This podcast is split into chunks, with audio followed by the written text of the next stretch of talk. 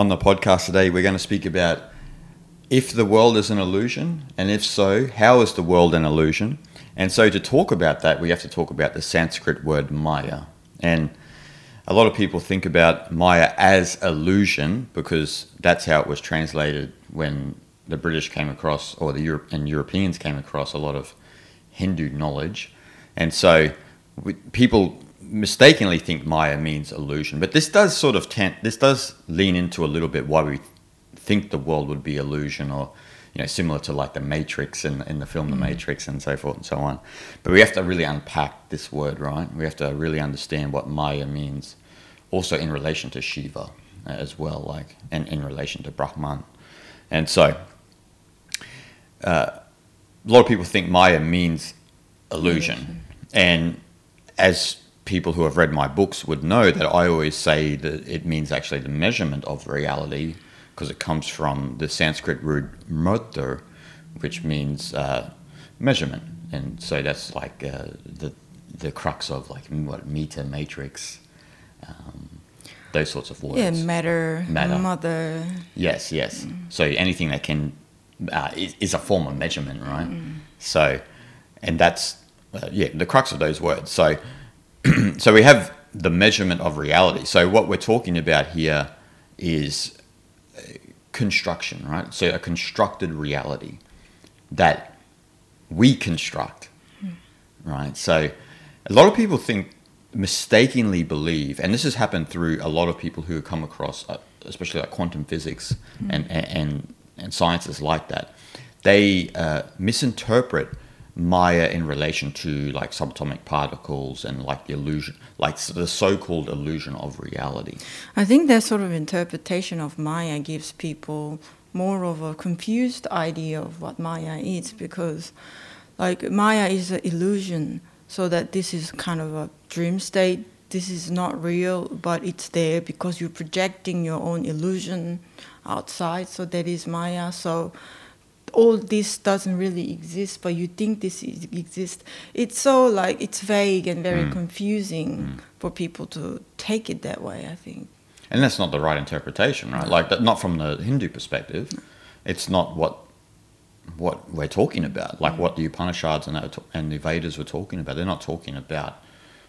Uh, I mean, atoms and that were spoke about in those ancient texts, but they're not speaking about the, the uh, quantum mechanics here and the way that a lot of people think about quantum mechanics. And even if you look at like Sean Carroll's work, for example, like he would say that that kind of idea that the the reality is an illusion is kind of a bit new age and woo woo. And he's a full hectic uh, quantum physicist, and so you know that's a whole other thing. We don't really d- dive into that. We're talking about Maya here, and from the the Eastern perspective of why so-called the, the reality is an illusion. So. Uh, Maya itself is again it's a it's a measuring scale. It's how you measure reality. So it's a constructed reality for the individual. So each individual has their own constructed reality.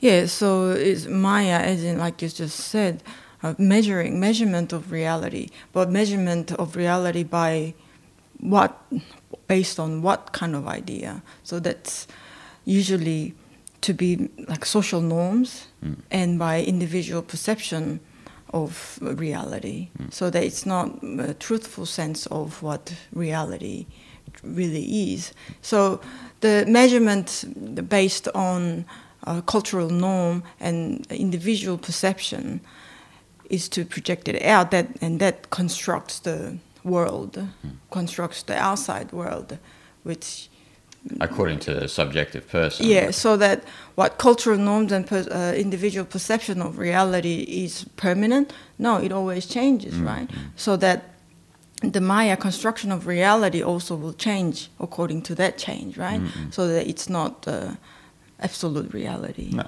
Yeah. It's a subjective experience. It's yes. a constructed reality inside your mind.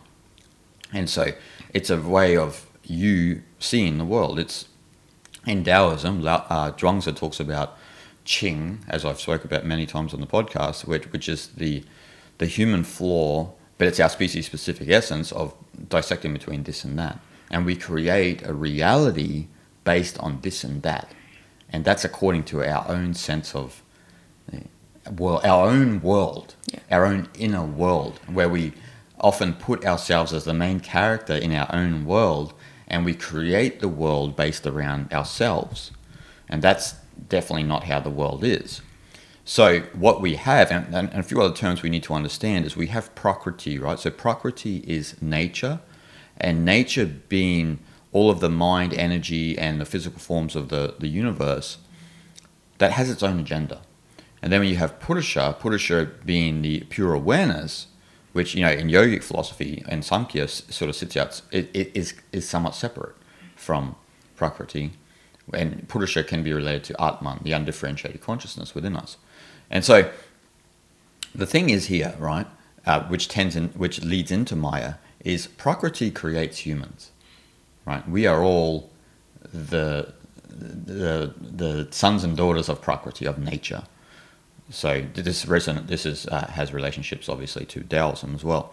So we're we are the sons and daughters of Prakriti of nature, and there's like the cards that you've been dealt in life and this and that. That's just the way. That's the way nature is. It's just the way it is. Um, where we have this other thing which is called Brahmanda, and Brahmanda is culture. So, so think of Brahmanda. Brahmanda is a Sanskrit term. Brahmanda means like culture, socialization. So, uh, think of Confucius with his social, uh, his socialization model. It's this socialization, and so, you know, so Prakriti creates uh, us. We create Brahmananda. Right. So we create culture, and so then we create this constructed reality, which in some sense is out of accord with nature. And as a result of creating Brahmananda, you create the ego. So you create a sense of con- control over your reality, but your reality is is in here, and Prakriti could care less about y- your self-image. So you see, you've created this world which is just about your own self-image, and you're the main character with a certain sense of uniqueness and specialness. But Prakriti could care less. And this is like you know, you know, when someone dies tragically and this and that, and everyone goes, "How could you know God do this and this and that?" It's like Prakriti don't care. Mm. This is nature. It's uh, Prakriti is a like manifestation of Purusha, mm. and to follow what you just said is like so the Prakriti is manifestation of the Purusha, the absolute reality, mm. and us being a like a, a, the the outcome of that is a manifestation of Prakriti, and the, the belief and uh, social norms and these ideas that we create is that is a manifestation of our um, uh, personal agenda, right? And that creates the ego. It comes back to individual. So just pure manifested realm. That's all that is. That's all there is. It. really. See, the sage, the sage, and the, the the gurus, the great gurus, and that they understand that everyone has their own Brahmananda. Brahmanda, sorry, not no Brahmananda. Brahmanda. They all have their own Brahmanda, and so you have your own Brahmanda. I have my own Brahmanda. Everyone listening and watching has their own Brahmanda. It's their own. Uh, we may have similar worldviews, but they're not exactly the same. We don't see the world exactly the same. We can enlighten each other and so forth and so on. But the difference is, is the sage understands that everyone has their own Brahmananda. And this is what darshan is, right? Darshan is, when people hear darshan, they think of blessing and this and that. But what it means is the master, darshan means to look, right? But it means to look inside and see the truth, the Atman. So the reason why the guru or the master just looks at you and, and peers into your soul is because they're, they're looking through your Brahmananda. And it's an act of compassion and empathy that they understand that you suffer from Brahmanda. You have you have your own Maya, your own constructed reality in your head, which is eclipsing the actual real reality, which is which is Atman or Purusha, deep within inside you. So the, the the guru is looking, staring into your Atman. Yeah, right. So that the reason why we can't see that ultimate reality is because of the Brahmanda Yeah. that we possess, and that kind of obstructs the clear view to the Purusha. Exactly, exactly. And our, and, and our whole path here is to come back to our senses, so to speak, and realize Purusha or Atman or however you want to uh, term it. And that's that's again where Shiva comes in, right? So Shiva, in this sense, is because uh, if you look at the, especially the symbology of Shiva, he, he's an ascetic who's beyond Brahmanda, right? So he's beyond culture.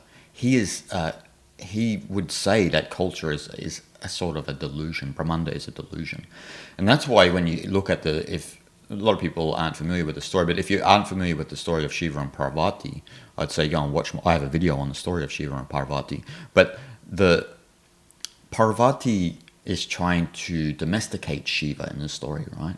Trying to bring him into the world and engage in the world, where Shiva is like, Shanti, I don't want to be part of all this, all this rubbish. Like, and Daksha, her, sorry, this is Sati first, right? And so Daksha, her father, is like he is a symbol of Brahmanda, and so trying to make this ascetic, you know, cultural and you know, turn him into something that he's not. And so to warp his nature essentially, uh, which is lends into Taoism, right? Like because your your nature was already you already have Purusha and Atman. You don't cultivate Purusha or Atman. It has to be realized. This is why Shiva is languaged or, or termed master of the animals because he's the master of animal instincts. So what you have here is you have this Shiva comes in and um, that process of Shiva within all of us, we can master our animal nature to get back to our human nature, which is Purusha and Atman. But because of evolution, we have we we all have this animal past because we are an animal, right? We are pashu, and so we have to you know uh, break through all of those animal instincts to become you know one with Shiva, so to speak. You know, so. Yeah, Shiva often to be translated as like what the destroyer, the destroyer, like a yes. fire destroyer, Mm. god of uh, I don't know destroying things. Destruction. Destruction. That's right. yes. Yeah, but in this sense, again, like in the Devdutt book, uh, Seven Secrets of Shiva, Mm. states that that like Shiva, as in its proper translation, should be deconstruct, Mm. right? Yes. Like what you just said. So you, the the process that you're going through to um, reach the, the, the Atman state of being is to deconstruct your construct constructed reality. constructed reality. So that meaning the undoing everything. So undoing Brahmanda, we look at Brahmanda, what's what consists of Brahmanda in each individual, right? So deconstruct every little thing to trace back and to go back to the ultimate uh, reality, Yes. ultimate self.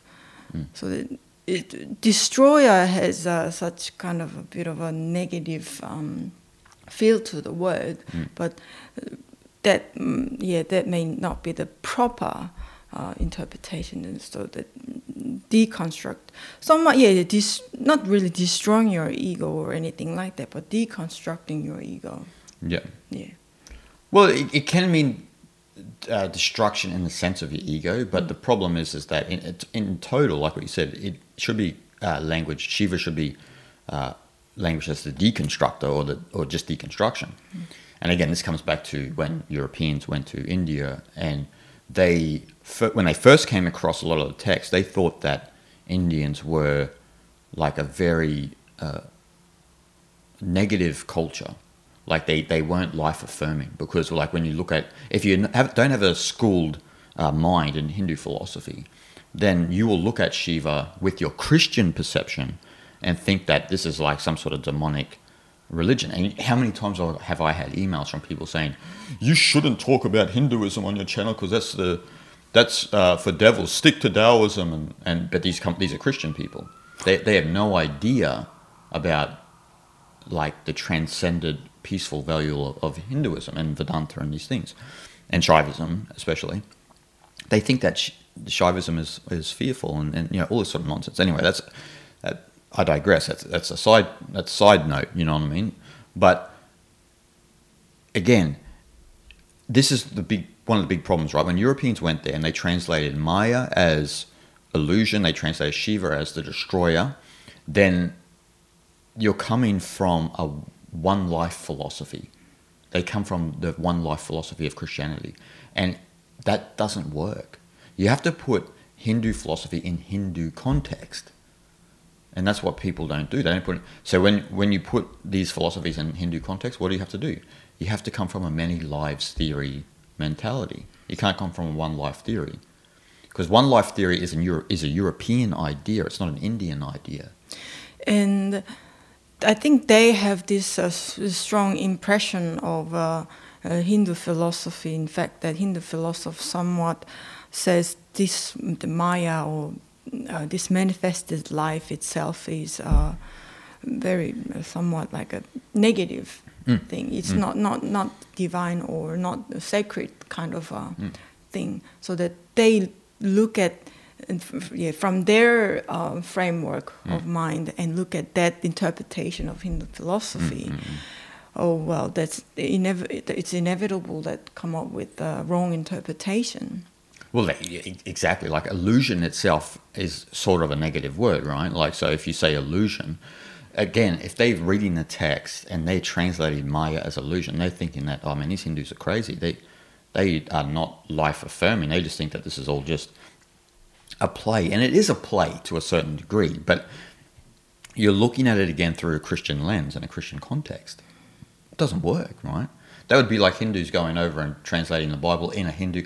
Like, imagine how sacrilege that would be to Europeans or to Christians in general in North America as well, in Australia and wherever, if you were translating the Bible in from a. From their perspective, Yeah.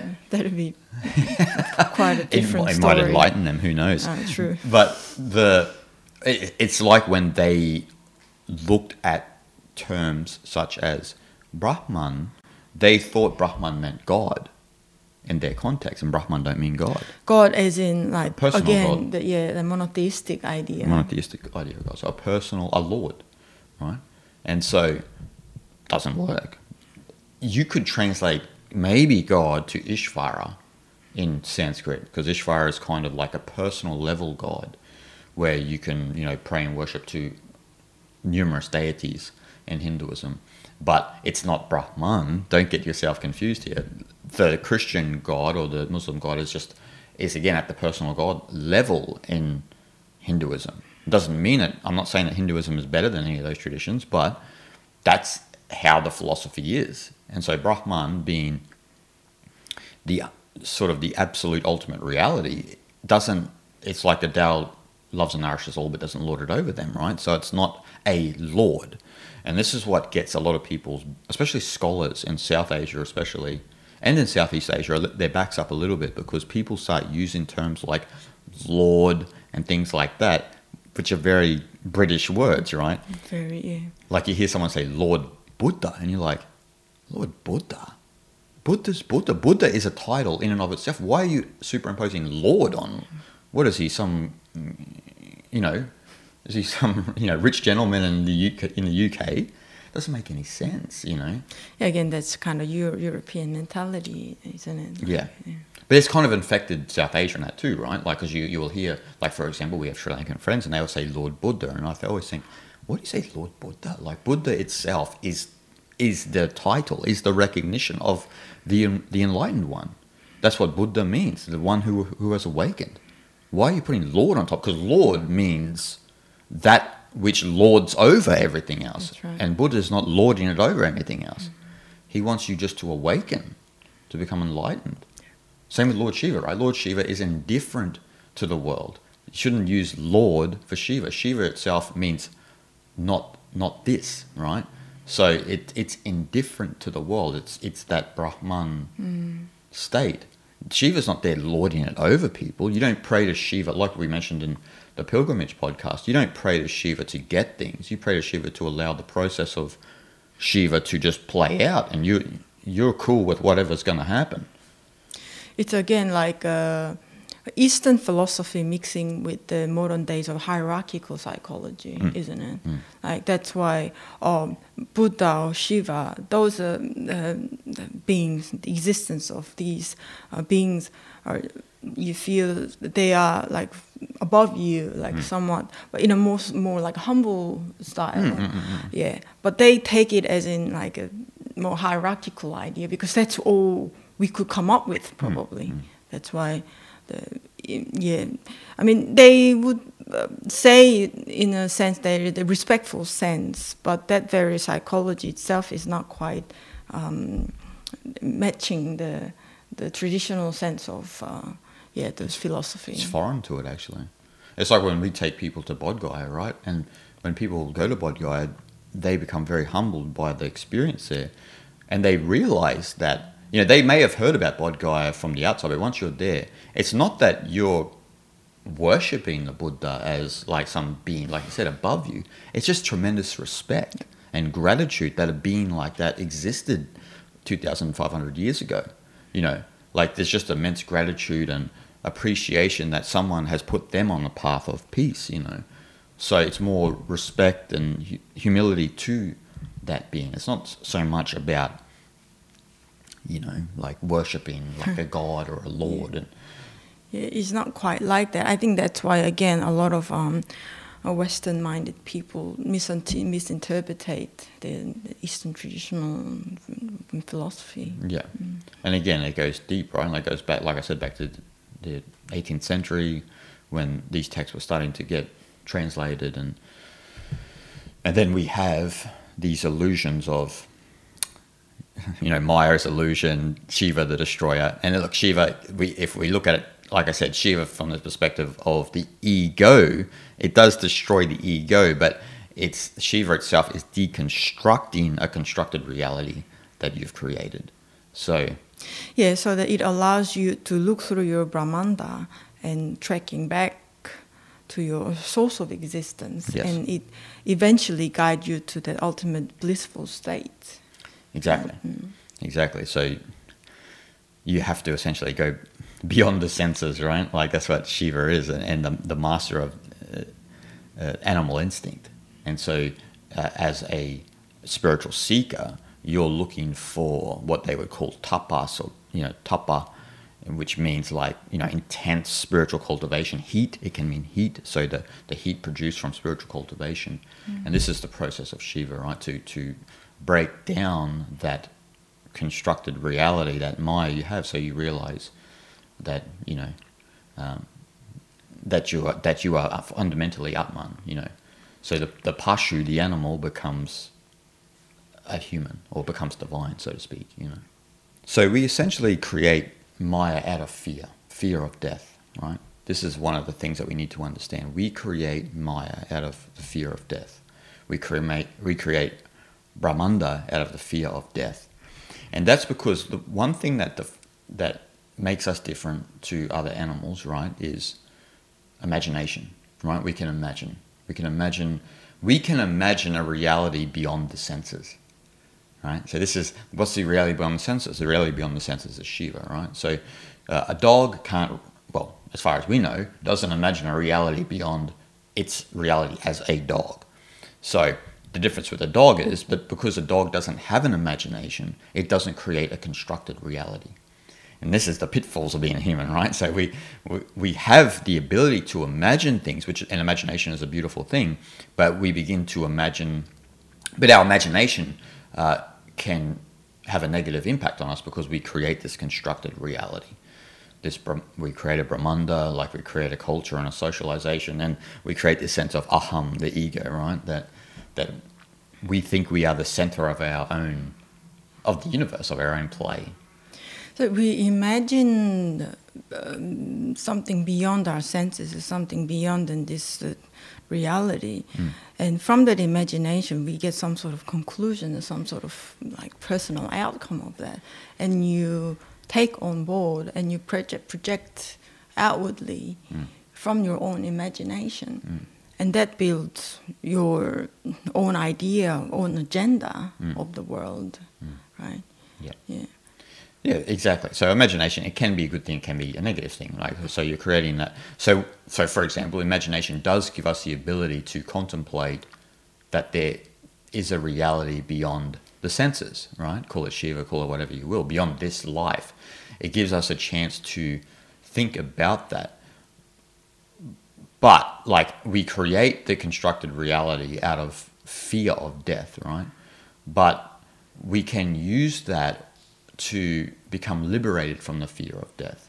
So if we look at imagination, so you know, if, if we want to go deeper into it, like everything that we think of, like God, immortality, these are all products of imagination, deep down, right? So when you uh, understand that and you are not possessed by a constructed reality because you've got out of Maya, you've got out of fear because Maya was created as a result to the fear of death, then you are no longer possessed by the fear of death. So you are essentially liberated mm. from death, do you see? So that's where this liberation model, in some sense, especially in Shaivism, comes from, is that you were, we, we are all, in some sense, uh, op- functioning in our life because we fear the inevitable, right? We fear death. We have this existential angst, right? Because in reality, we're just part of Prakriti. In reality, we're just part of. We're just like any other animal. We are going to die. But we create Brahmanda, we, we have this Maya constructed reality because that keeps us safe. Creating the ego keeps us somehow safe from this fear of death. It doesn't, as you know because that and that's why people suffer in the end because they are so attached to their constructed reality. Whereas if you understand that in some sense your imagination created all of this stuff that you think about yourself and this and that, this self image, then you'll begin to be free from this fear of death and be liberated, right? So like when death does come, you'll be shanti, like I'm ready for whatever.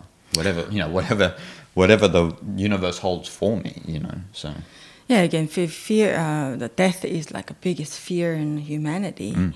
and um, that clinging to life, isn't mm. it? Like yeah. you, once we're born and we um, learn things, we become part of the society, then you slowly develop this uh, strong desire to exist, mm. right? You mm. don't want to put an end to this, right?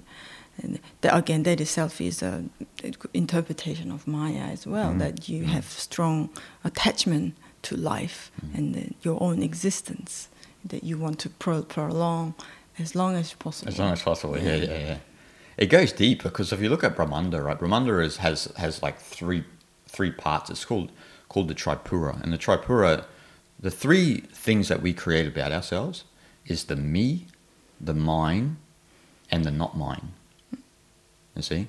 The me is the aham, right? Is the ego, is this and that. The mine is property. So, you know, we have this sense of property, mm-hmm. right? And we are possessed by property. No other animal has mine. Animals only have me. Mm. So, body and mind. So, being me, right? Dog knows that this is me. Mm. But dog doesn't know that that that over there is you know, yeah, I mean, they have an association to the master and so forth and so on, but it's not so heightened as well, you know we have mortgages and yeah, not in a possession sense. Not in the possession sense, yeah, yeah.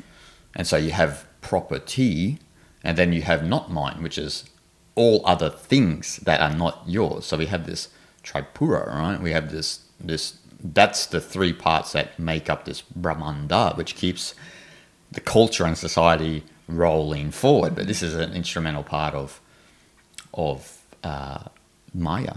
And actually, for those who don't know, Tripura, when we see the three marks of Shiva, you know, when people put the three marks on things, that's what it's alluding to: the me, mm. mine, not mine.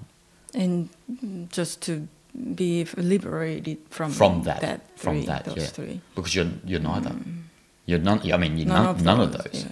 Not fundamentally. Mm. They're all part of imagination. Mm the you is part of imagination, right? You've created this self image about yourself. Mm. The property is part of your imagination. I own all this, and it's like, well, I don't know. Like, I mean, because I could, you could die tomorrow. What's going to happen to your property? It's, it's. I know we have all these fancy certificates and whatnot.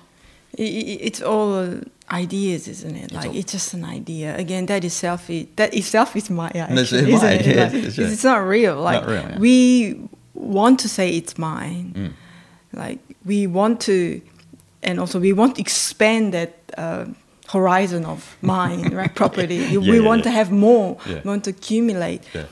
And more you have is like I don't know, like the higher that your social status become or whatever. But again, that itself is is Maya. Like yeah. it's it's it's interesting. It is interesting, yeah. Like you said there, like you, it's almost like you're trying to make yourself bigger than what you actually are. If I own all these things, that will be me, right? And then I'll have a lot of influence over the world. And this is the difference, right? Because ego is about trying to control the reality, control your constructed reality. Where Shiva deconstructs your reality and in doing so destroys the ego takes all property away, takes even you away. The not mine's not even not even something to even worry about because it wasn't yours in the first place. You know, Yeah. even though that people get possessed with a lot of the not mine, right? They get possessed by that one. Like, why does he or she have that? I want that too. You know, like these things possess people, right? Yeah. Like it's just that constructed reality. And so Shiva knocks all that Maya construction down, that Brahmanda down, like the Tripura. And I think another reason why we all fear death so much is because uh, when you think of death, like you don't exist anymore. You don't, yeah, you no longer exist in this world, right? Hmm. So that you be you yourself become kind of meaningless, you, yeah, hmm. and no longer valid. Like the invalidation, you have to accept that, hmm. right? And that acceptance is so difficult for anyone. Yes. And we all have, um, again, that's a survival instinctual psychology, that we all have a strong desire to be meaningful and we want to become valuable individuals, right? But that will all be taken away. But again, the funny thing is, no matter you want it or you don't want it, it will be taken away from you, no matter what, what you want to mm. think about mm. the reality. Mm. The truth is, we're all going to die. Like, and Earth may not um, exist forever, and it'll go through its own um, cycle, right? But the, the acceptance of the meaninglessness and invalidation of your own self itself is so like hard to comprehend, isn't it? Like you can't imagine the world without your own existence. Why? Because we're projecting in, from inside out, from our sub- subjective point of view, and that's how the world um, looks like. But it's not there anymore. No. It's this localization of consciousness, a subjective viewpoint, that can't imagine itself No. not part of the world. But there's been billions of people before us who have who are all gone, and we're going to all go too. And it's a rec- it, it would be like you know like when people have like property disputes and this and that. It'd be like you going to court, having a dispute with the universe, saying this is going to have to stay here. Mm. This is the this is what's going to have to happen. Like this has to stay. This subjective viewpoint, this Maya has to stay forever. So when you say it like that, it's pretty ridiculous. it's ridiculous. Eh? I mean, so that, I mean, a lot of lawyers will be out of business. Yeah, they'll be out of business. but because that's the real fact of the matter. Yeah. It's it's it sounds so ridiculous. The universe is just doing the Zhuangzi face palm like, is this guy for real? Like, his body is getting older, his joints are wearing out, he's losing his faculties. You're gonna have to accept it. Exactly. I mean, like, why you spend so much time and energy on to claim your own right to possess something Yeah. and court case and this and that, so amount of stress that you go through and this and that. You, well, you can you can just you just cleanly, easily walk away and wash it all away and just you can just enjoy your life, right? Yeah, of course. Yeah. Like, yeah. but again, it's a, it's a, not a lot of people um, can easily walk away from their own possession, like you said, mine. What's mine? Yeah, exactly. Mm. Yeah, the me, mine, not mine. They people are. It's that's what they speak about in Shaivism is that it possesses you. You know what I mean? Like obviously we all know the me, the ego can possess us strongly because we constantly overthink about ourselves. We analyze our own life too much, and you know, and then our whole worldview is completely warped. And then property, I mean, mine, like, and not just property, like knowledge also, and all of these things that we accumulate, which we we associate with being ours, is also an illusion as well. And the not mine can possess us because we want what other people want, and we want things that we don't have. Mm. Which is kind of ridiculous because you'll never really have it, mm. and you'll never really possess anyone else. And you you may think that you're influencing the world, but you're you know you're just doing a certain little thing for a certain little period of time you know. Because the reality is you're just prakriti right? The reality is you're i mean deep down we can say we're purusha right? But but in reality as human beings we are prakriti. And so that's a humbling effect. That's like in taoism when they say that, that you're no greater than an ant. You have to realize from a naturalistic point of view that you are not greater than other things. It's the imagination that we have that makes us think that we're greater than other things, right? So we have this we have this highly developed cerebrum, right, in our brain, and this extra large frontal lobe, which makes us different from other animals. That gives us imagination to think about things like uh, immortality and so forth and so on, but it also gives us the ability to create a constructed reality like Maya, right? Because then we're using our imagination in some sense in the wrong way because we're looking at ourselves from our own personal self-image and creating this this uh, Maya, creating this constructed reality where we are the main actor mm. or actress, you know, and it's like that's not the way it is. That business should be that movie should be out of business because that's like, I mean, because there's been many of those movies before and they've all come and gone. They don't last the test of time. So that the terminology in the Tripura mm. that you mentioned, me, mine, and what's not mine. Yeah. That it's it's so simple terminology, but that kind of not everything down. I think mm. it seems like again you develop some develop sense of I, which is more so like ego, like a persona self, mm. and that creates what's mine. And if there is mine, and there's also naturally becomes there's what's not mine, and that uh, simultaneously creates limitation, mm. right, and separation from one another, and that it becomes a kind of core of problem, core of all this great Maya, right? Yeah, like, yeah. and that creates your prejudices against something or the social, these social ideas and things like that, and that is to just contribute to create all the limitation and separation which we all uh, have to deal with the beco- with becoming our social problems. Yes, yes, hundred percent, hundred percent. And it's just about it's about trying to get through that tripura, right? Yeah. Trying to break through that, and you break. Obviously, you have to break through that through spiritual practice, but you have to realize that you, your whole life is possessed by this form of Brahmanda, this form of this three split of me, mine, and not mine. And so, and a lot of people, the problem is with the way that the world is set up is that we're operating from the Tripura, right? Yeah. The whole society is fine. Doesn't matter if you go to Australia, Korea, America, the UK, South Africa, wherever. It's all operating from Tripura. There's me, who who apparently we, we should really prop up. And then there's the mind, which we should really all try to possess. And then there's the not mind, which we should be wary of. And like, mm. you know, like, and so we've created this, it, it becomes a social reality, right? But it, again, like, it's no surprise that in Brahmanda, in culture, that those three parts are the essential parts of culture, mm. right? Where Shiva, being the complete opposite and the one who breaks down culture, doesn't possess anything.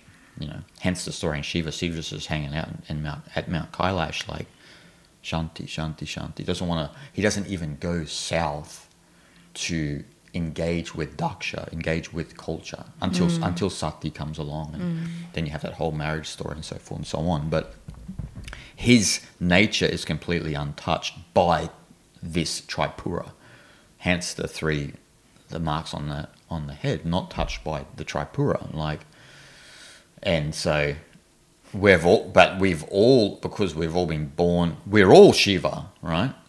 But we've all moved south into Brahmanda, into culture, and we've engaged with the world, and then we've uh, we uphold this tripura. This is our worldview. It becomes your worldview, right? The tripura is the worldview of Maya, right? That's the worldview of the con- kind of like the framework of the constructed reality even though the nuance of your constructed reality would be different to mine.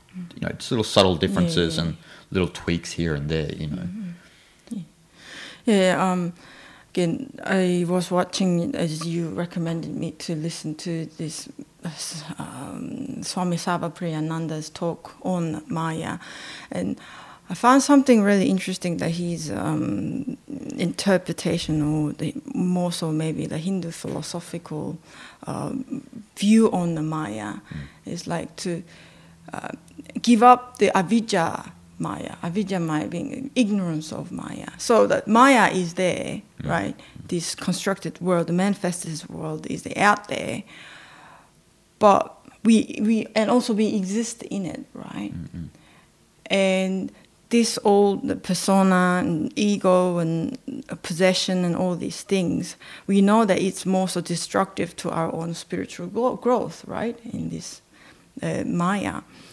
So to just to ignore this manifested world is not really gonna get you anywhere because we are in it already. Yeah. So it's to move into Vidya Maya, which is uh, acknowledging the Maya. So and you work with it. Mm. You work with this manifested world itself is kind of your own spiritual path mm. of liberation. Yes. So that is to say, Maya itself is not totally negative thing. No, no um, actually negative or positive thing, but we we, just, we like to just give a negative um, connotation to it, mm. but to take it as a as a like a good mm, um, use or mm. um, good mm, give us a good opportunity to take on uh, the spiritual path of mm. liberation from the experience that we have in the Maya. Mm. Yeah, well, like you said, it's not neither negative or positive but it usually tends towards the negative, right? Like, and again, like we've been talking about, Maya itself, the constructed reality in our mind, is only the result of our over enlarged brain. Yeah. That's why other animals don't have a Maya because they don't have like a, a largely developed cerebrum and they don't have a prefrontal, a large frontal lobe where the prefrontal cortex is and this and that, but we do. Mm. So we can imagine mm. and then we can create a reality um, you know. And again, like Swami Sarvapriyananda is talking also about the manifest reality a little bit being Maya in that context. But if you look at it through different other lenses, like it's just Prakriti out here. It's it's just Prakriti.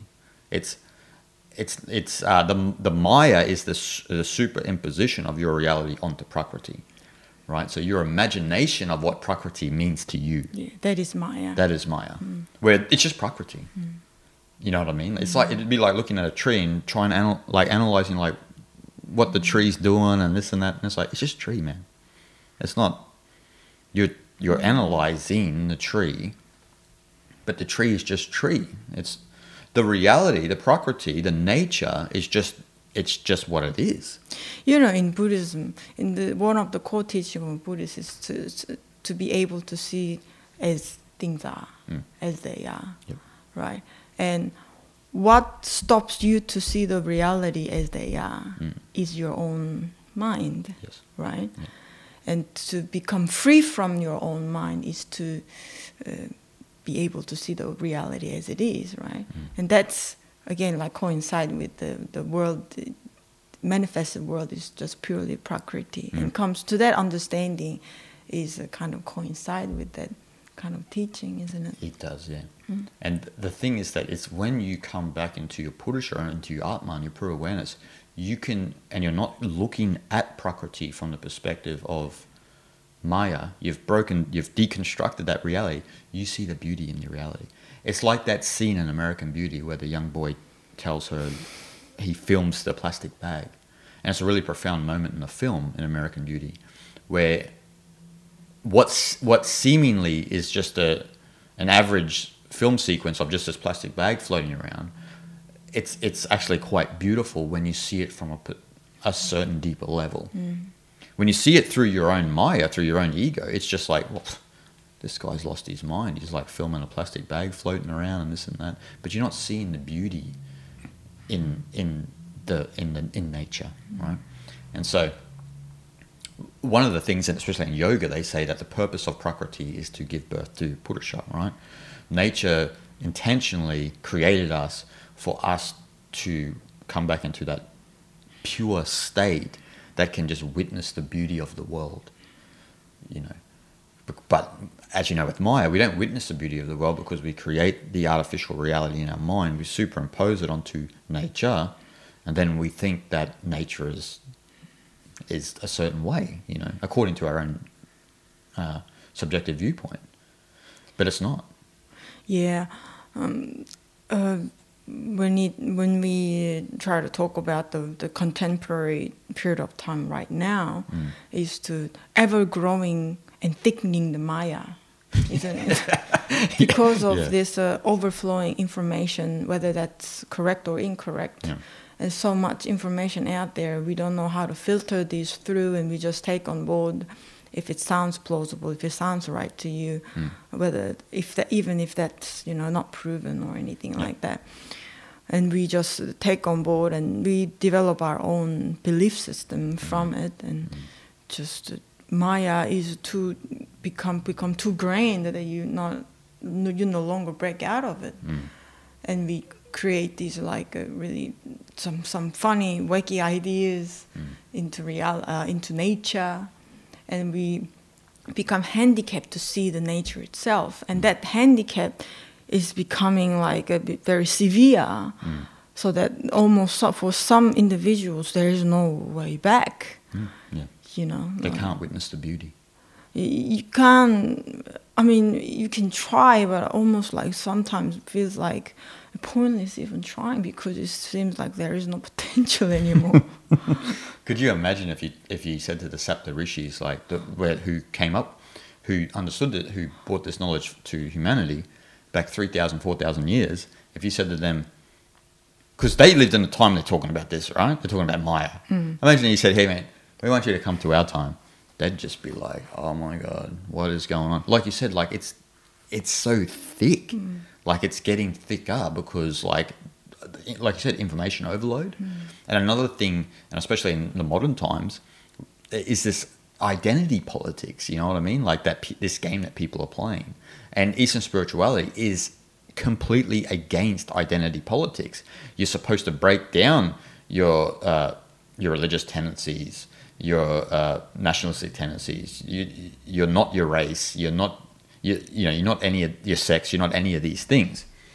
Deep down, you're not. This is the fundamental core of uh, at, when we break down the constructed reality of Maya in our mind. But we're creating a reality because, like you said, we are living in a reality where Maya is on steroids. that, that's a good way to put it yeah he's just like way fattened up like just And do you see the result? So you're playing identity politics, and what happens? Conflict. Fear is intensified, right?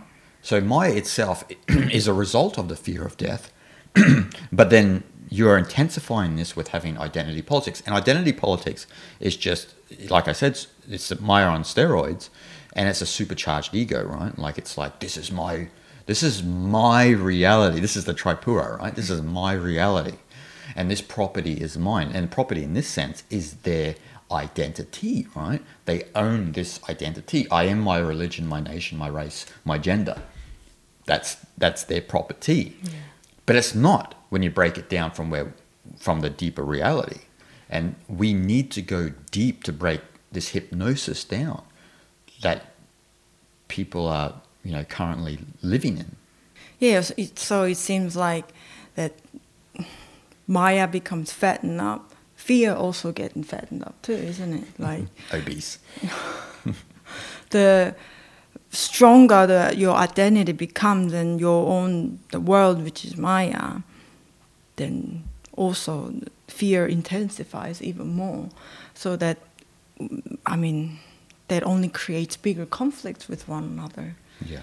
doesn't it Well, that's what the sages and all the great gurus are talking about, right? Like that's why actually a lot of them are distant from culture and society. That's why Shi- the, the, symbology of Shiva is distant from culture and society mm. because they understand that the Maya is just getting fatter and fatter and fatter and thicker and thicker and thicker as the generations move along.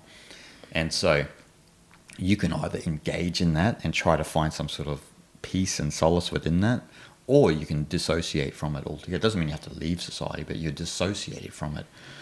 And all, and, and in most cases, you know, one of the best spiritual practices is, is vairagya, so the, the sense of non-worldliness and non-reactiveness.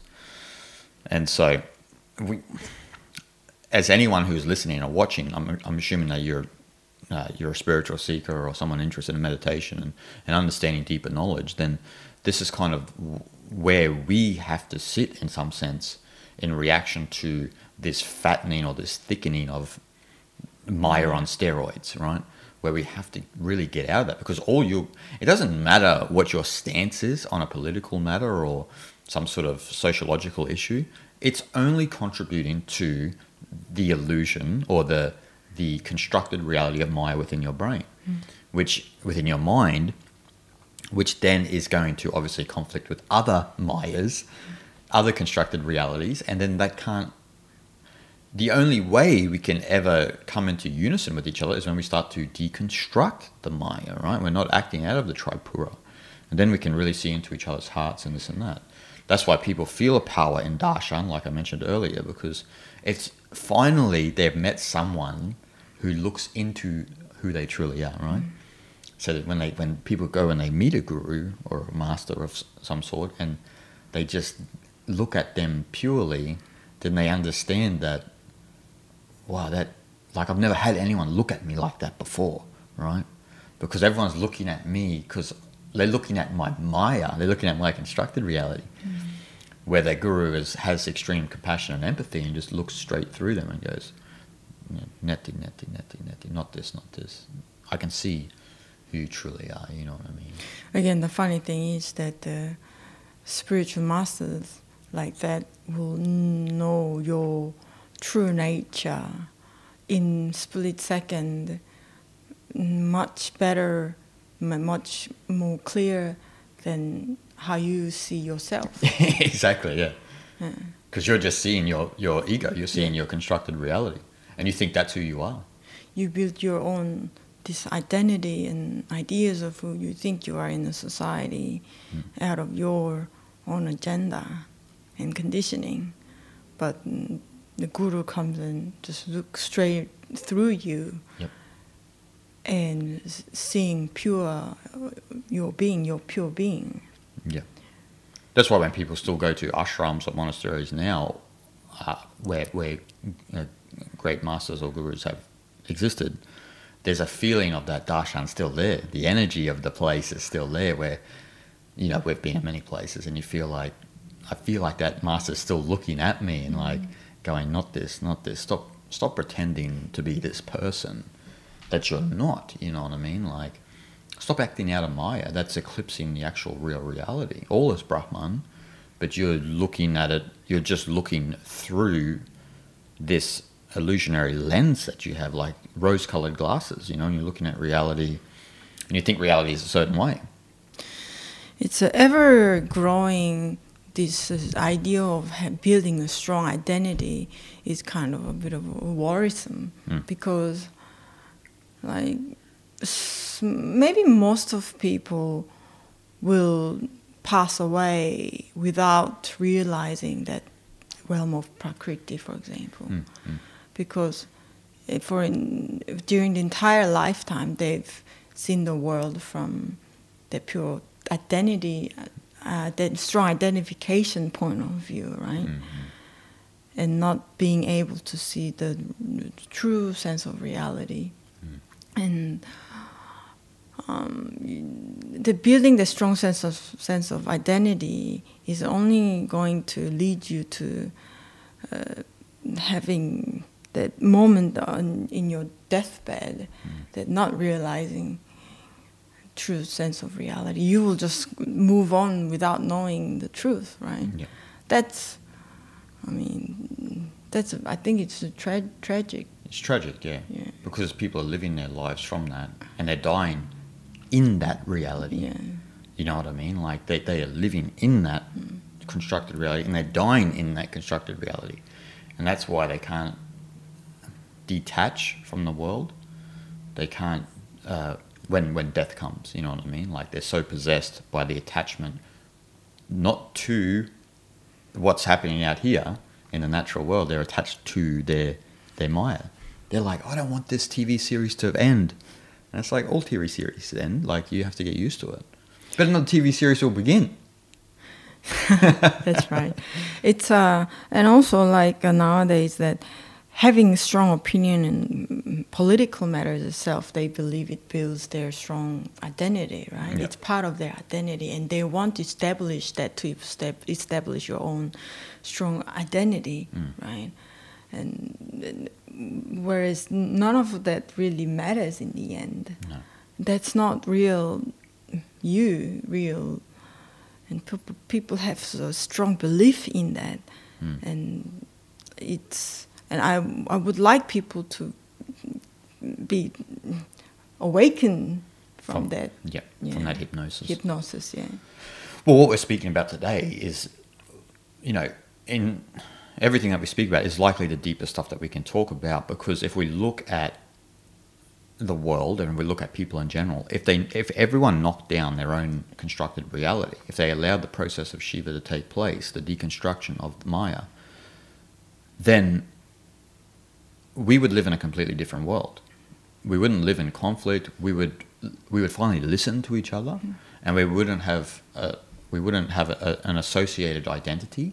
So we wouldn't associate with certain things like, you know, that supposedly divide us. So that would completely transform the world. Now, is this knowledge going to get out there on wide scale? I doubt it because this knowledge has been around for a long, long, long time, longer than most. Well, let's say, let's be honest, probably longer than any spiritual tradition. But it still exists today because it's true. You know, if you've went through any sort of spiritual process, meditation or whatever, and and you know sincere deep contemplation, then you'll understand that it, this is true. And once you start to deconstruct your Maya, you start to come back into that field of Purusha, and you start to actually be free from the fear of death, and then as a result, free from the illusion of separation, And that leads to free of suffering as well. freedom of suffering. Yeah, exactly, Yeah, because suffering comes from the attachment, exactly. and Maya is full of it. Exactly. Mm. Well, Buddha would say you suffer because you, you think you're this person, right? You're suffering because you've you've created a person that you think you are, and you crave its exist its the, the longevity of its existence. But there's just no chance, right? Like it doesn't matter how much you hold on to that existence. Okay, if you're a young person, you're 20, you may still get another 80 years if you're lucky, 80, 90 years of holding on to that. But you will have not. It, it's like you know playing a computer game, and there's a, and there's a secret cheat code in the computer game, right? To finish the game, but you you don't know the cheat code. Hmm. So understanding what we're talking about today is like the cheat code in a computer game. Here's the cheat code, man. Your constructed reality is creating all this suffering, creating the illusion of separation, creating, and, and it's all created out of this fear of death because you're, you're scared of the inevitability of your own mortality. Yes. And so you haven't accepted yourself as part of Prakriti. But once you do, then you begin to liberate yourself from the fear of death and you begin to understand the what Shiva is. And Shiva is that immortal aspect that our imagination didn't create, but intuited something about itself, right? Something about reality. Like, because as humans, we naturally intuited that is can't there be a reality beyond the senses, right? And so then you have practices like pratyahara and that, like the withdrawal of senses and this and that. And so probably you know crazy spiritual uh, nuts like us back in thousands of years ago were like withdrawing from the world to see if there was another reality that existed, and there is. Mm-hmm. But it, it, it only exists in the deconstruction of Maya, mm-hmm. right? So, and that's why I'm saying it's, it's the deepest knowledge that there is. Like, if you give this to anybody, mm-hmm. and we all started to operate from this perspective, imagine, imagine what would happen. Yeah, in the world of Maya, which is a construct, constructed reality, it only has that mortal. It's a mortal world. yeah, like it's it's it's limited, and nothing is um, everlasting. Nothing. It's like a mini series, yeah, like permanent. Yeah, it's kind of it's just a continuous uh, series, uh, the miniseries, Yeah. continuation Yeah, of mini series in your lifetime exactly, in, in yeah. this in in Prakriti, Yeah, right? So that in in many ancient um, texts saying the path to uh, immortality is Mm. that realm of understanding that uh, Shiva, that this deconstructed um, element, Mm. the understanding that um, power of Shiva, Yep. and that is to get to that immortality, path of immortality. Yes. And again, like in Taoist practice, like martial arts and um, um, Chinese medicine and things like that, say uh, to mm, go beyond mortality and uh, yeah, go, go transcend into the realm of uh, immortality. But some people take it in a very literal sense, Mm, right? yeah. Like, and they do some wacky um, experiments. Yeah, yeah, yeah, Whether you're gonna they go- physically die or you don't die, and jump in the boiling oil or stuff like that. But that's not what I don't believe. That's not really what the ancient no, no. Um, philosophy really meant. No. It was to be understood as in um, transcendence of your persona and go beyond that realm of Maya and to be able to walk into the realm of immortality, Hmm. which is um, Shiva's Yeah. world. Shiva's world, yeah, Yeah, yeah. Brahman. Yeah. That's it. Like it's, well, you, you hit the nail on the head. It's the tran- the the immortality, the enlightenment, the transcendence is beyond Maya, right? Like it's uh, decon- uh, deconstructing that world. It's not like feats of strength, like jumping in boiling oil and stuff like that. That's for like fakirs, you know what I mean? Like that's like the fakir path. Um, and that's all well and good. That's that's its own thing, right? That's to prove that there's siddhis involved and stuff like that. But again, if you have siddhis and of all of these powers, that, that means that's meaningless uh, in in relation to you know what we're talking about. So um, you have to go beyond that, and you know it's like what you were talking about before. Like you have to, in some sense, like because the way Prakriti is and this and that, you have to come to the conclusion that, in some sense, you are meaningless, right? Like mm. we, what we were mentioning mm. before. Like you have to, and meaningless in the sense that you, you are a mortal being. Like mm. you are going to die, and there has to be a radical acceptance of that. And once there is an acceptance of that, you begin to break down this constructed reality, um, and then you begin to then come, like you said, come back into that field of like Shiva's playground, right? Like where it's uh, the freedom from suffering, freedom from death, freedom from it's you know li- liberation, right? It's liberation. So, and that's where we all should be headed with our spiritual practice, and you know that's why they, they mention tapas in, in, in especially in South India as well, uh, where you you're in you're in the fire of Shiva, right? Tapas means heat, so you're in the fire of Shiva where you're engaged in deep spiritual practice and in meditation and uh, contemplation and, and studying the, the great texts and you're in this fire and you're burning out all of this constructed reality. Yeah.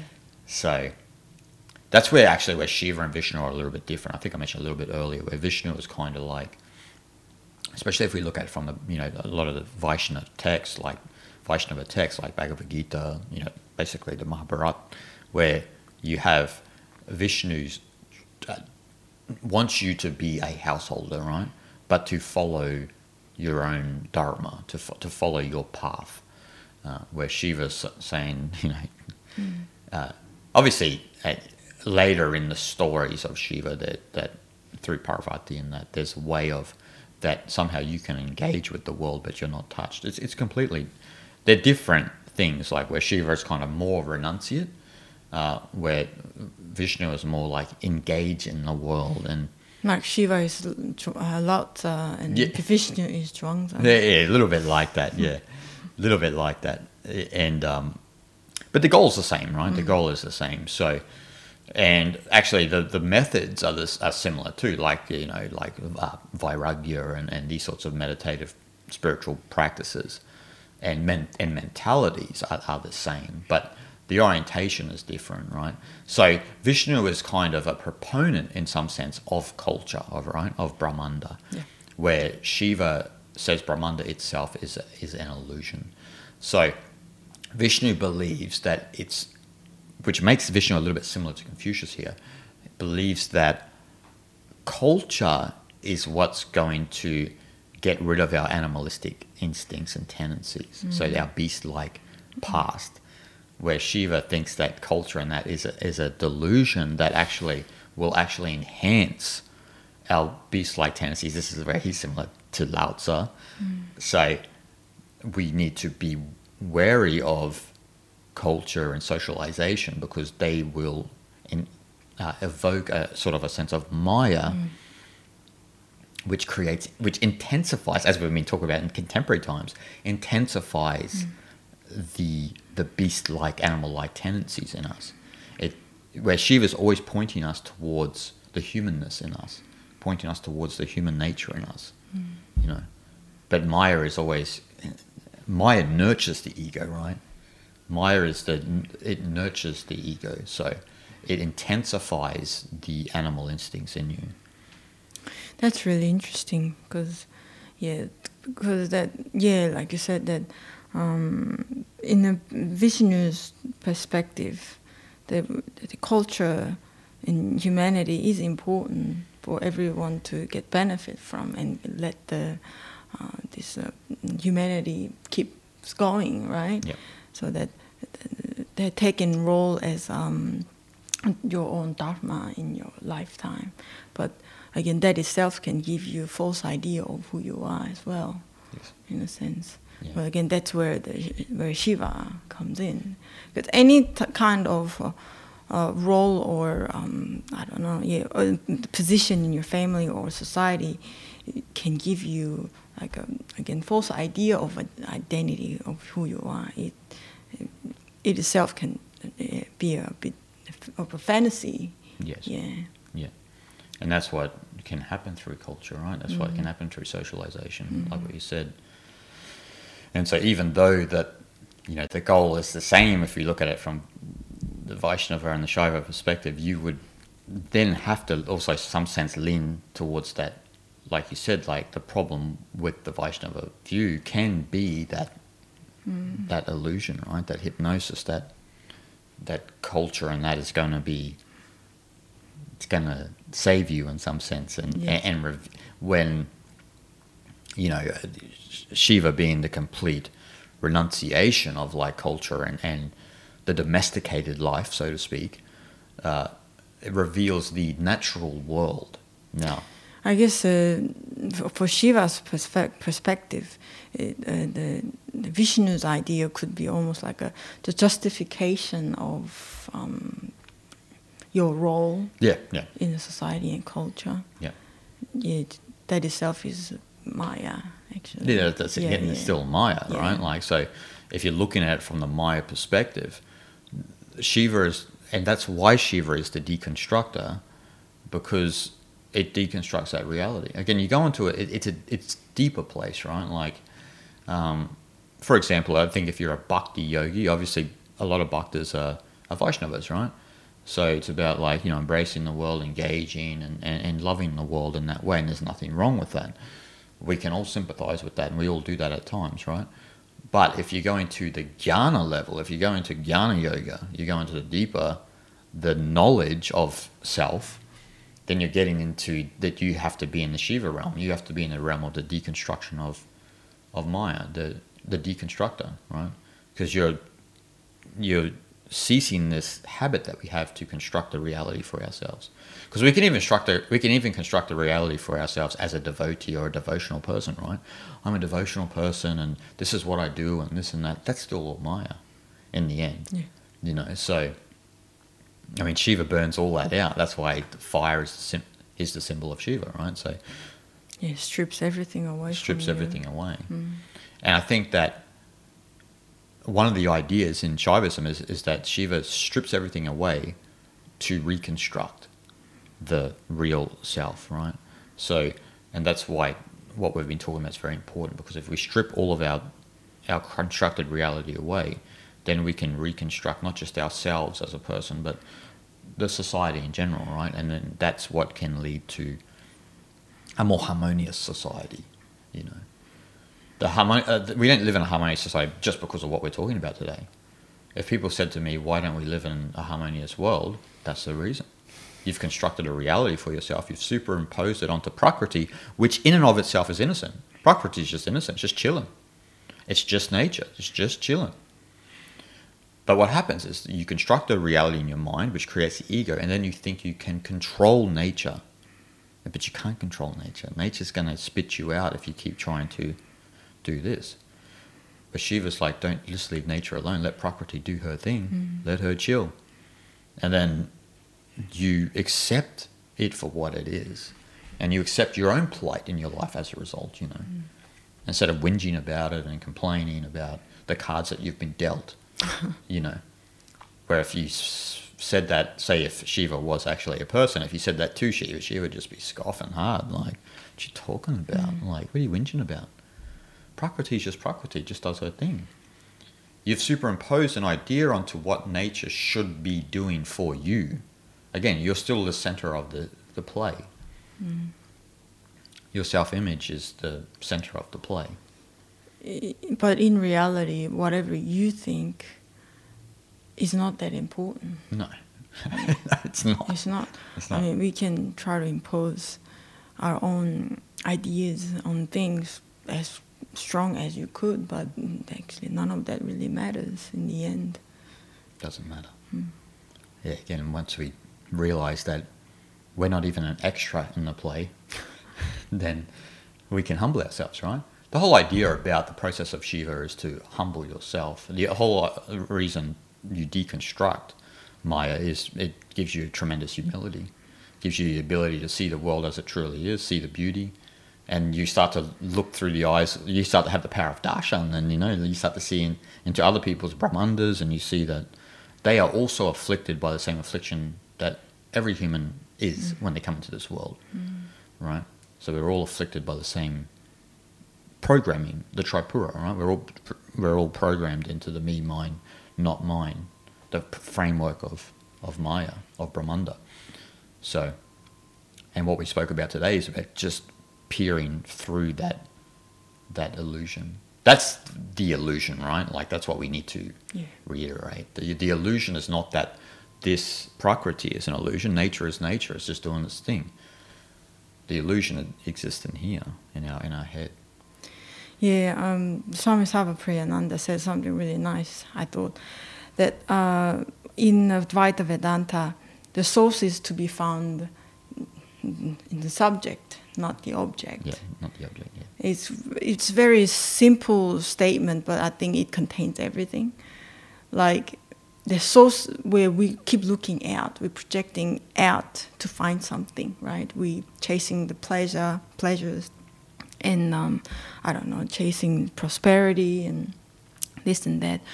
But you, we would never find the source of freedom from the object. We have to go back inside Yeah. yeah, which is again process of deconstructing. Knock down the house that we've built. Well, that's it. You start from the foundation, start knocking that found, foundation down. like you said, like you you're not looking object. You're not looking at the object to define your life. You, you, you're looking at that subject, and I think that that's pretty much a good place to to end it there, isn't it? like with what Yeah. you said. So, and that's the role we all have is that deconstruction. And so, man, this is so much we can talk about on this subject. It's uh, the, one of the most important topics in Eastern spirituality, I think, I think so. the deconstruction of Maya and the understanding that, that of that Shiva process. It doesn't matter what tradition you come from, either Buddhism, Taoism, or even if you're in the Abrahamic faith. If you, if you understand this, then you understand a lot about yourself, right? Yeah, definitely. I mean, again, if you were to understand what's not, Mm. and you will automatically know what is. Yeah, right? exactly. That's the importance of understanding Maya in proper sense, Mm. I believe. neti neti. Yeah, exactly. not Neti this, neti. not Yep. this. You're not any of this Maya, Mm. and that's what reveals what what is true, right? Yes. And say we're all Shiva, we're all Brahman, Tao, whatever you want to call it. And so, I think we'll wrap her up there. So, guys, hope you enjoyed that one. Remember, make sure you give us a like, subscribe, drop a comment below. Make sure you sh- share this content with your friends. All of that helps the channel. Uh, make sure you check the links in the descriptions for any of my books. Also, my new merchandise is out. So, anything that, any contribution you make to our my channel and our podcast, it helps everything, right? It helps everything, the future of this channel. So, I hope you guys can do that. And hope you're having a great day, and we'll see you guys next week.